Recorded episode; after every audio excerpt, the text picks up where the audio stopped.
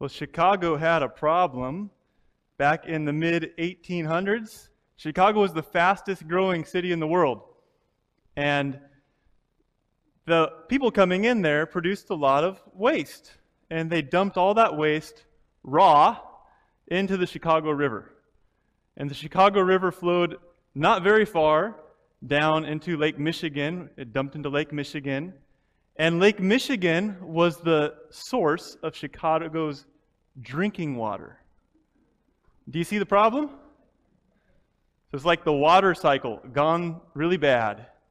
And all those people moving into Chicago, uh, they were getting sick, typhoid and cholera, and they had to fix this problem. So they thought of different ways, and they decided they were going to reverse their river. They actually did it. They got it to flow the opposite direction. Instead of flowing into their drinking water source, it flew away from their drinking water source. So Chicago reversed this river, and it's known, the uh, American Society of Engineering has called this feat, I mean, a huge project, all this money, they've called this the Civil Engineering Monument of the Millennium, reversing the flow of their river. And we have, we have problems too. We have messy relationships. We have things we dump into those relationships that cycle back and return to us in destructive ways. And we need to reverse the river. So you heard the verse already? Romans 12, verse 18. It says, if possible, so far as it depends on you, live at peace with all people. So, what is supposed to be flowing through that river is peace. But we put all kinds of other stuff in that river, and it destroys the environment and it destroys us as it comes back. So, how do we do that? How do we reverse the river? How do we actually change the course of a relationship and make it flow a different direction and have different results in our life. Uh, that's, a, that's a task for God. That's like the interpersonal monument of the millennium to be able to change a relationship and bring peace. So we're going to begin with prayer because that's where we're going today is peace in our relationships. So just pause with me and invite God's spirit. Father in heaven, it's way too big for us. Help us be the kind of people who promote peace. Work of miracles in us. Uh, everyone has a different story, but there are some rivers that need reversed, and I pray you'd speak powerful conviction to our hearts of how we can contribute to a God glorifying relationship in whatever particular relationship you want to highlight today. We give this time to you, we give our minds to you. We ask you to speak through your word in Jesus' name. Amen. So we're in Romans 12, kind of surrounding that verse, verse 18. We're just going to pick up some, some guidance. It's a good chapter to guide us in how to reverse a river. As I've studied, I'm just highlighting three things. So these are three practices we could adopt that are peace promoting, river reversing practices. And the first is to lead with love. Lead with love. We get this in verse 10. Romans 12, verse 10, it says, Love one another with brotherly affection. And then the verses that follow and come right before it, they describe what that looks like, what it looks like to lead with love. So, can you see those on the screen? I'm going to read them if not. One way you lead with love, back up to verse 9, is that it says, Love must be genuine. So if you want to reverse the river of a relationship and you think, okay, I'm just going to be loving, going to send cards, going to do these things, that has to be real. And it's only real when it's God's love in us. So it has to be the real thing. God's love has to be coming through us in a genuine way. And then it says, continuing in verse 10, after it says, love one another with brotherly affection, it says, outdo one another in showing honor. So you're seeking to show that person honor. And we're going to reflect more on these, but just listing these things. These are the ways we might lead with love. Then we meet needs. Verse 13 says, contribute to the needs of the saints. Then, even more challenging, just skip down to verse 20. And it says, If your enemy is hungry, feed him. If he is thirsty, give him something to drink. So this is not just meeting needs of those saints you like. This is meeting needs of that person who you have a real relational struggle with. And then it encourages us to empathize with them. Look at verse 15. So this is that person that you have a hard time with in relationship. It says, Rejoice with those who rejoice, and weep with those who weep. And verse 16 encourages us to be humble. It's really hard to like someone who's full of pride.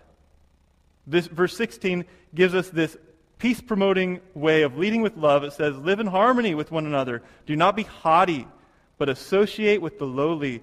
Never be wise in your own sight. So, this list that we find in Romans 12, that's what it means to lead with love.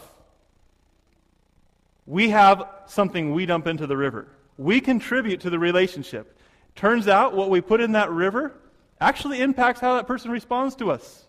So if we do these things, if we did that, just that list right there, if we did these behaviors of leading with love, how far would that go to promote peace in your relationships? So leading with love is this ideal, it's preventative, it's the ideal of not dumping sewage into the river in the first place. We don't always accomplish that, but leading with love is a proactive step we take that says, before it becomes a problem, I'm going to put only good stuff in that thing that flows between me and somebody else. You know, the trouble is, in the intervention in Chicago, they actually got the river to reverse its flow, but they didn't stop pouring waste into the river. Doesn't that seem like it'd be the first step? Like if we got a problem, and it's the problem is, is we're using this as an open sewer, the first step would be let's stop doing that. But it wasn't actually until 1929, so we're talking like four decades later, 1929, that they started treating their waste before dumping it into the river. And we can do all kinds of interventions. We can get really creative with interventions, but if we don't first make a decision to cut off the toxic flow that comes out of us, like we might get applauded for our interventions, maybe we will get the course of the river to change, but it's still going to be dirty. So the first step we have to take is I have to choose what I'm going to contribute to this relationship, and I'm not going to let pollution come out of me into that. That's leading with love. So this river changed course, but it has to go somewhere, right? It no longer flowed into Lake Michigan, their source of drinking water. They connected it with the Mississippi, and it flowed the other direction. Same polluted river, different direction. How do you think the folks downstream felt about that? So there was farmers who filed know, um, for damages because their, their water's polluted. The city of St. Louis uh, filed an injunction that went all the way to the Supreme Court where it was ruled in favor of Chicago. And it was 1911, several decades later. If you don't like gross, don't listen to me for about three sentences. But there was a scientist working 60 miles southwest of Chicago, three decades after completing this river reversal. And he looked at the river as a, a biologist. He's a biologist. And he wrote down in his notebook what he saw. And here's how he described what was coming downstream putrescent masses of soft, graying, blackish, slimy material, held together by loosely, loose threads of fungi. So that's what flowed by all these farmers into other towns. At some point, we have to decide not just to reverse the river's flow, but to reverse the quality of the water. We have to actually stop contributing to these things. So, step number one lead with love. I'm going to just stop dumping toxic, toxic stuff into this relationship. No matter what they're doing, I'm just going to stop doing that. Lead with love. Now, leading with love is no guarantee that they're going to reciprocate with love. You could be the most loving person. You could pour love into your relationships. You don't get it back necessarily. But what it does do is it cuts off toxin from you. It also sets an example. a standard. Like, this is how I'm going to behave, and it's an invitation for them to come and join you. And it's also a boundary because you're saying, hey, I'm not afraid to address the conflict, but if we're going to be contributing to the mess, you're going to go there alone. I'm not going there. That's not somewhere I'm going to go with you. So you can't guarantee that it's reciprocated, but you can set this boundary for you to say, I'm going to lead with love, and if you can respond however you want. But this is where I'm going to go. Just take the counsel from Romans 12, what you see on the screen, what you see in the verse, and imagine maybe there's someone that you've already thought of, a particular relationship that's struggling for you. And if not, just imagine in general that there's a relationship and just apply these things to that relationship. So, going back to showing honor, outdoing one another in honor, what if you became not competitive with that person, but competitive for that person? You have that person in mind that you don't get along with well? What if you became focused and earnest on how you might show them honor? Fighting for them, thinking how to promote life for them. And it says, we meet their needs, contribute to the saints. What if you went out of your way to think about the needs of that person and to meet that need? Would it blow their mind? How far would it go in promoting peace? And then it talks about empathizing with others, rejoicing with those who rejoice. Now, we can't rejoice with everything someone else rejoices with or mourn everything they mourn because our values don't always align. But I bet if you have a relationship that's not going well, I bet there's something that they have joy in that you could share in that joy with them. You could celebrate with them. There's probably something they have pain in, and you could share in that pain with them. And how far would that go in their life to speak peace? Like, he celebrated my success, he hurt over my hurts. And then it says to be humble. What if you could, by God's grace, just eradicate pride? from your interaction with that person. Didn't promote self. We're selfless and loving. How far would that go to promote peace with that person you're struggling with? How far would that go to refer, reverse not only the, the direction of the flow of the river, but uh, the quality of the river that's flowing? So they had to do some cleanup, and their wastewater, their, their drinking water was a lot cleaner when when their wastewater wasn't flowing into Michigan. But if you're looking at the overall health, other than getting clean drinking water, they didn't really change the situation. They just changed it for them. So lead with love. Reverse the flow of the river and reverse the quality of the river. And as I think of all these steps that we're going to highlight today, Jesus is the ultimate example. Think of Jesus as the Prince of Peace, the one who wants peaceful relationships with us, leading with love. The Bible says we love because he first loved us.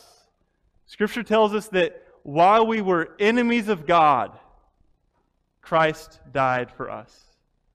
We were completely opposed to him, and he led with love. He didn't wait for us to say, Yeah, I think I want to join you in that river reversal project.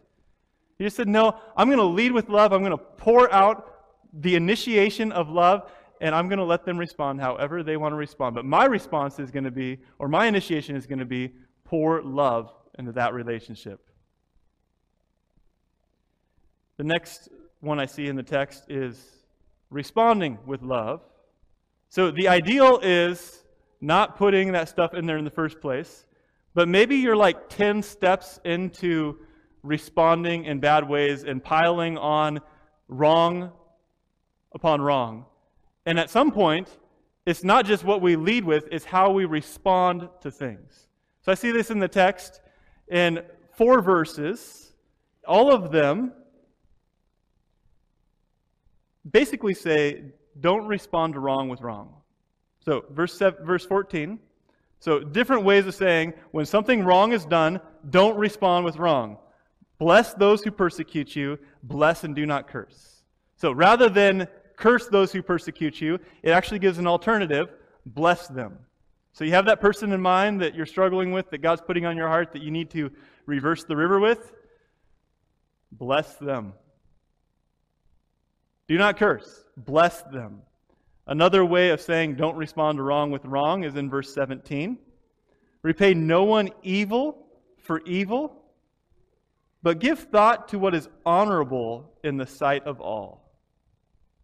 So that one's calling us, rather than piling wrong on wrong, it's saying actually give careful consideration to what is good in everyone's eyes. You're not going to meet it because you can't please everyone and, and people have wrong standards, but you could care about them enough to at least try to behave honorably in their sight. And then in verse 19, another way of saying don't respond to wrong with wrong. Beloved, never avenge yourselves, but leave room or leave it to the wrath of God. Taking revenge would be wrong with wrong, but the alternative would be to say, God, you're, you're the God of justice. I feel wronged here. I'm going to let you take care of this one because I don't want to respond wrong to wrong. And finally, in verse 21, another way of saying it do not be overcome by evil, but overcome evil with good. So that's saying not just refraining from bad, but actually responding with love.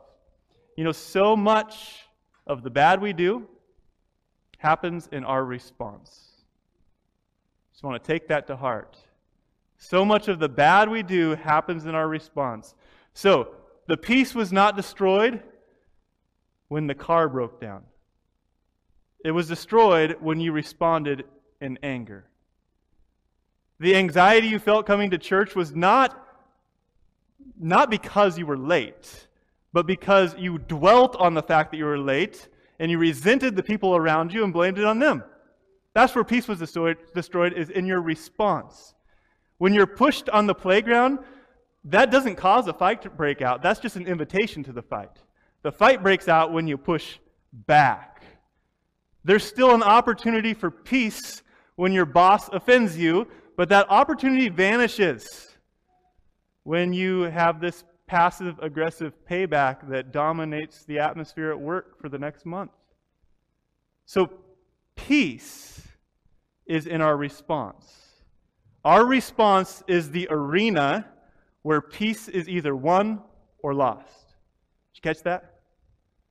It's our response that's the arena where peace is either won or lost. Because you can't control what they do. You can't control what they dump in the river. It's our response to that that really matter, matters. So we lead with love. Well, when they do something that's not loving, when they lead with something very different than love, how do we respond? With love. So, more on the Chicago River. They had some other unintended consequences. It wasn't just the pollution that kept going, it was that when they reversed the river, they connected it to the Mississippi, which meant that now the Great Lakes and the Gulf of Mexico were connected. Like the eastern half of the United States now becomes an island. There's water continuously through there. So now their human waste issue became an invasive species issue. So I'm not here to judge if their engineering choices were right or wrong, but even though they were trying to do the right thing, our responsives have some unintended consequences. So the most uh, notable of those invasive species is the Asian carp. A- Asian carp started coming up and they were threatening the $7 billion industry of fishing in the Great Lakes, so they had to do something about that. They had some good ideas. So, how do you respond to wrong? Well, here were, the, here were some of the interventions that were proposed and tested in Chicago. So, those fish are coming up. We can't let them get in here. So, they thought we could build a massive filtration system and just weed out the fish. No fish come through here. And that had some problems. So, then they decided we could zap them with radiation. And then they decided, you know what we could do? We could actually just dump nitrogen into the water and poison the fish.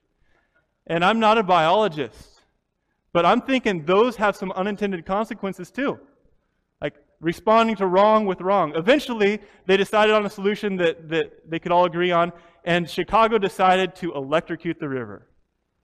So, just to get the story straight, they used it as an open sewage. Then they reversed its flow, then they electrocuted the river. So they built a series of barriers, electric barriers, and the idea was these electric barriers um, as the fish would come up, they'd get stopped. And if they made it through one, they'd get stopped at the next. I was reading one site that said it so kindly. It said the electric barriers are designed to discourage the migration of the Asian carp. If you're swimming along in the river and you get electrocuted, that's discouraging. Okay? So they, they don't make it through this barrier. There's enough of them that they don't make it through. But here's the deal the unintended consequences of our responses have some lingering effects. So if you're thinking about how to respond in a relationship, they're dumping stuff in your river, how are you going to respond? Just know that even the most well meaning consequences have some unintended, or responses have some unintended consequences. That's why responding with love is so important. To this very day, Asian carp are a headache to the people over there. So they spend $2 billion a year to keep invasive species out of Lake Michigan, out of the Great Lakes because of this river reversal project. Just this year, January 2021, the governor of Michigan and the governor of Illinois agreed to work together on a project with funding with the U.S.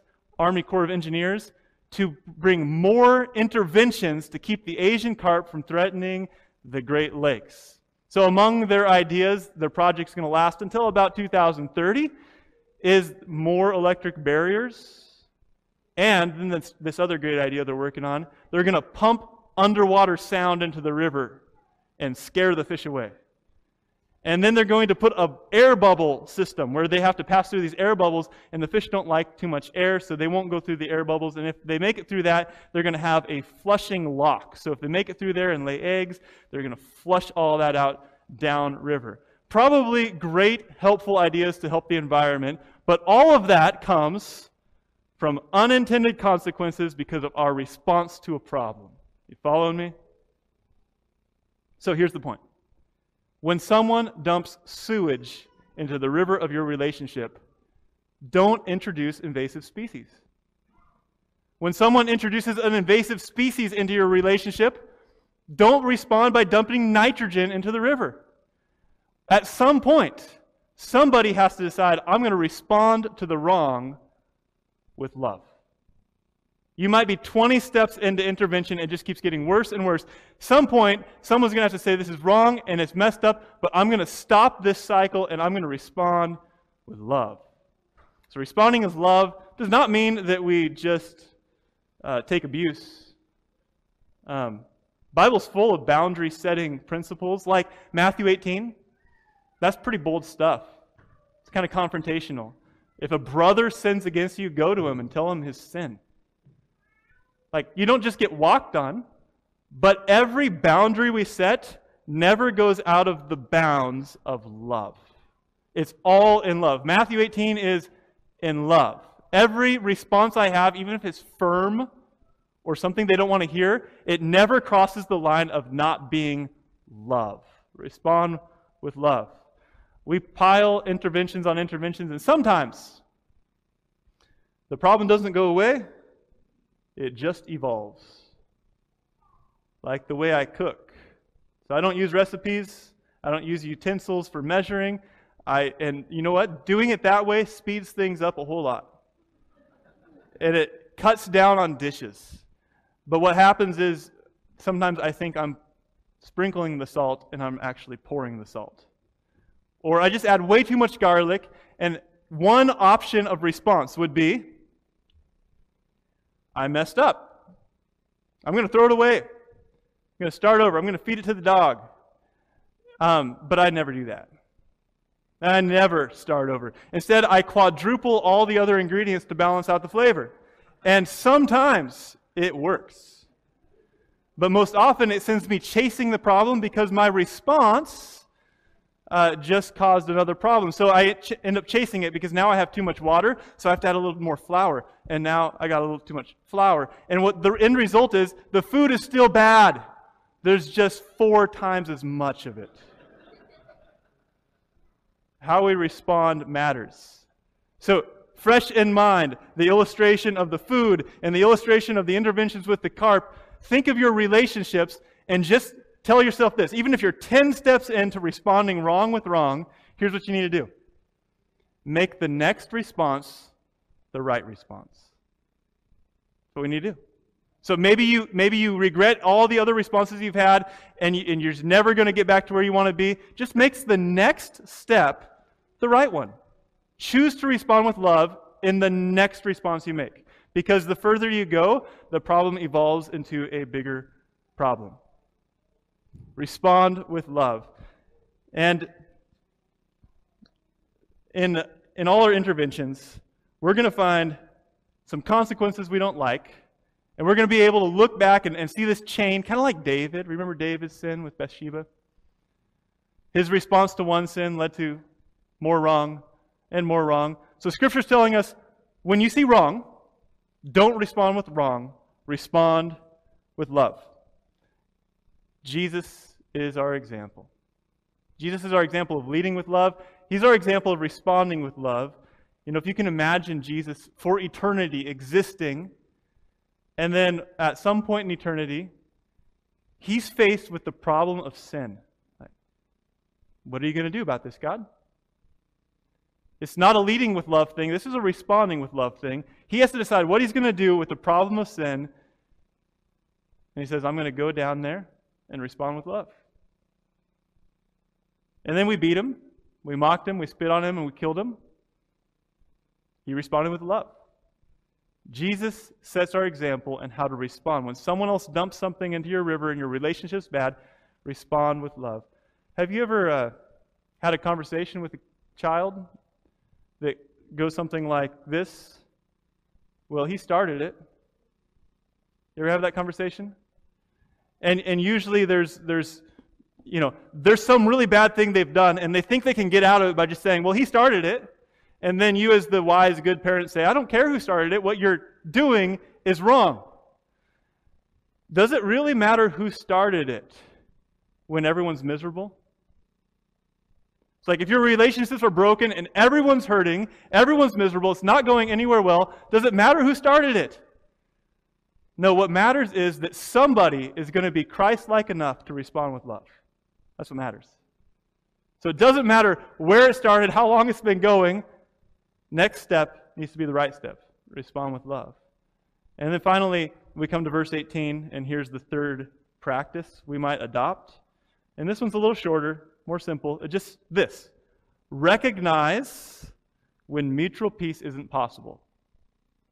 So, to promote peace, we're going to recognize when peace is not possible, right? Here's how that works it says, around the phrase, live peaceably with all, it says, if possible, so far as it depends on you. Aren't you grateful for the Apostles Paul's realism? Like, he didn't leave us in this fairy tale world of relational perfection. He says, if possible, as far as it depends on you. And here's, here's why we have to take this to heart we have to recognize when it's not possible. We need to be realist in our relationships. We have to have a, a hopeful optimism but realism. It's because the very pursuit of peace, if it's not possible, can steal our peace and wear us out. Kind of ironic, right? The very determination that I have to get peace with my mom or I have to have peace with, if it's not possible, like they're not reciprocating and they, they won't do it, then you will lose your peace in your effort to bring them into peace. And it's better if you can share your peace. Um, but it's not worth sharing their misery. So at some point, we have to adjust our expectation, and rather than having peace with them, we have to be okay with having peace without them. It doesn't mean we give up on them, and it doesn't mean that we don't have hope that maybe one day um, we're going to reverse that river together. We're going to clean it up. But what it does is it frees us up, and now our peace is not based on everything's okay with them. Our peace is based on if possible, so far as it depended on me, I did everything I could to live at peace with that person.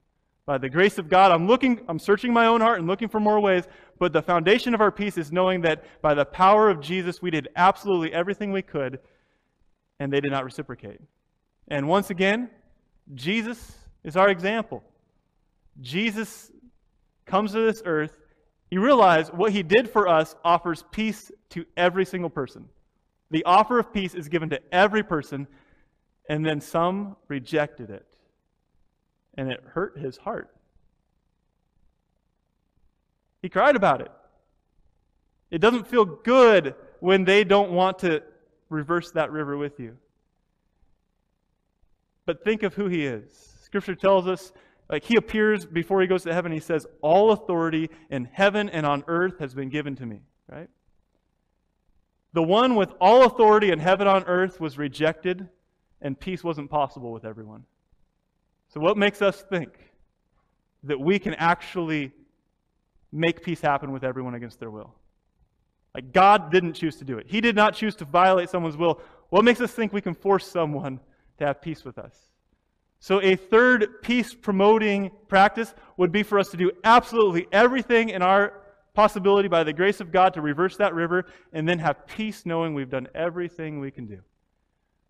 So, all of these are things we can't do on our own. And that's why the first chapters of the book of Romans talk about the gospel over and over again, explains the gospel of Christ changing us. And it gets to verse uh, chapter 12, and it says, Therefore, you know, offer your bodies as living sacrifices, leading with love, responding with love, and having the wisdom to recognize when it's not possible. All of that is predicated on us having a new heart in Jesus.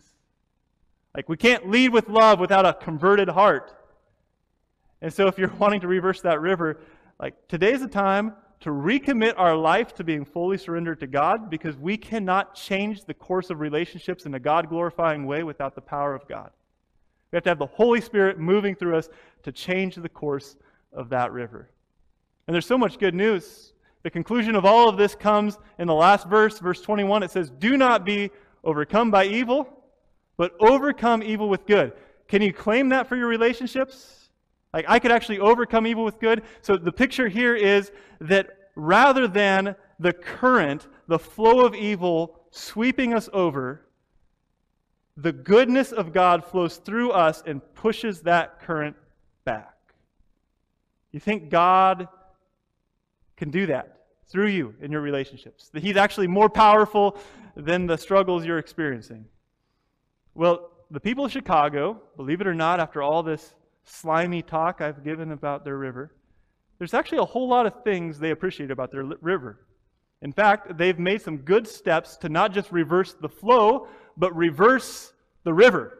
So there's this group, I had to write it down because they have quite a name. It's called the Metropolitan Water Reclamation District of Greater Chicago. That's someone works for that place.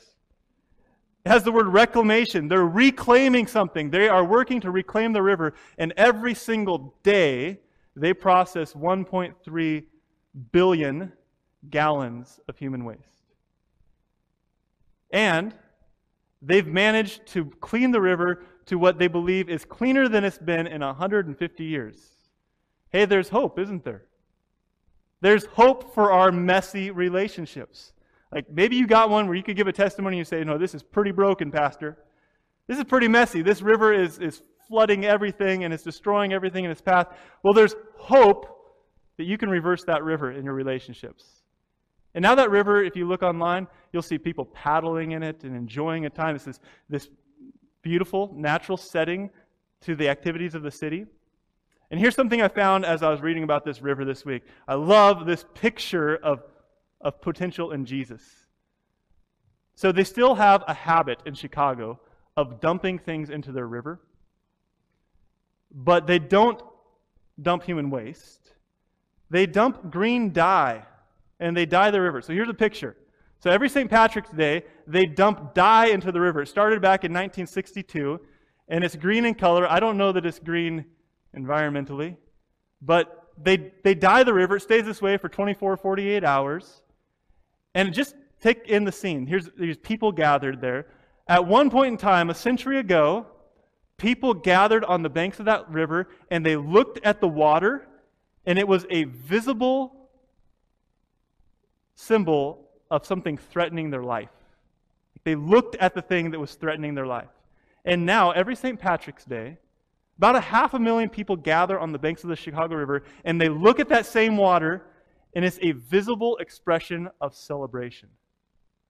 Isn't that a beautiful picture of God reversing the river? Like the very disgusting hard struggle you have in a relationship right now, by the grace of God, could be something you look at in the future and celebrate and worship and praise God for. That's reversing the river. It could be the, the biggest cause of your anxiety right now. And maybe God could work a miracle in reversing that river because He loves people and He loves relationships and loves peace, where that, that thing that's the biggest cause of your anxiety could actually become a great source of peace in your life. Just look at this transformation.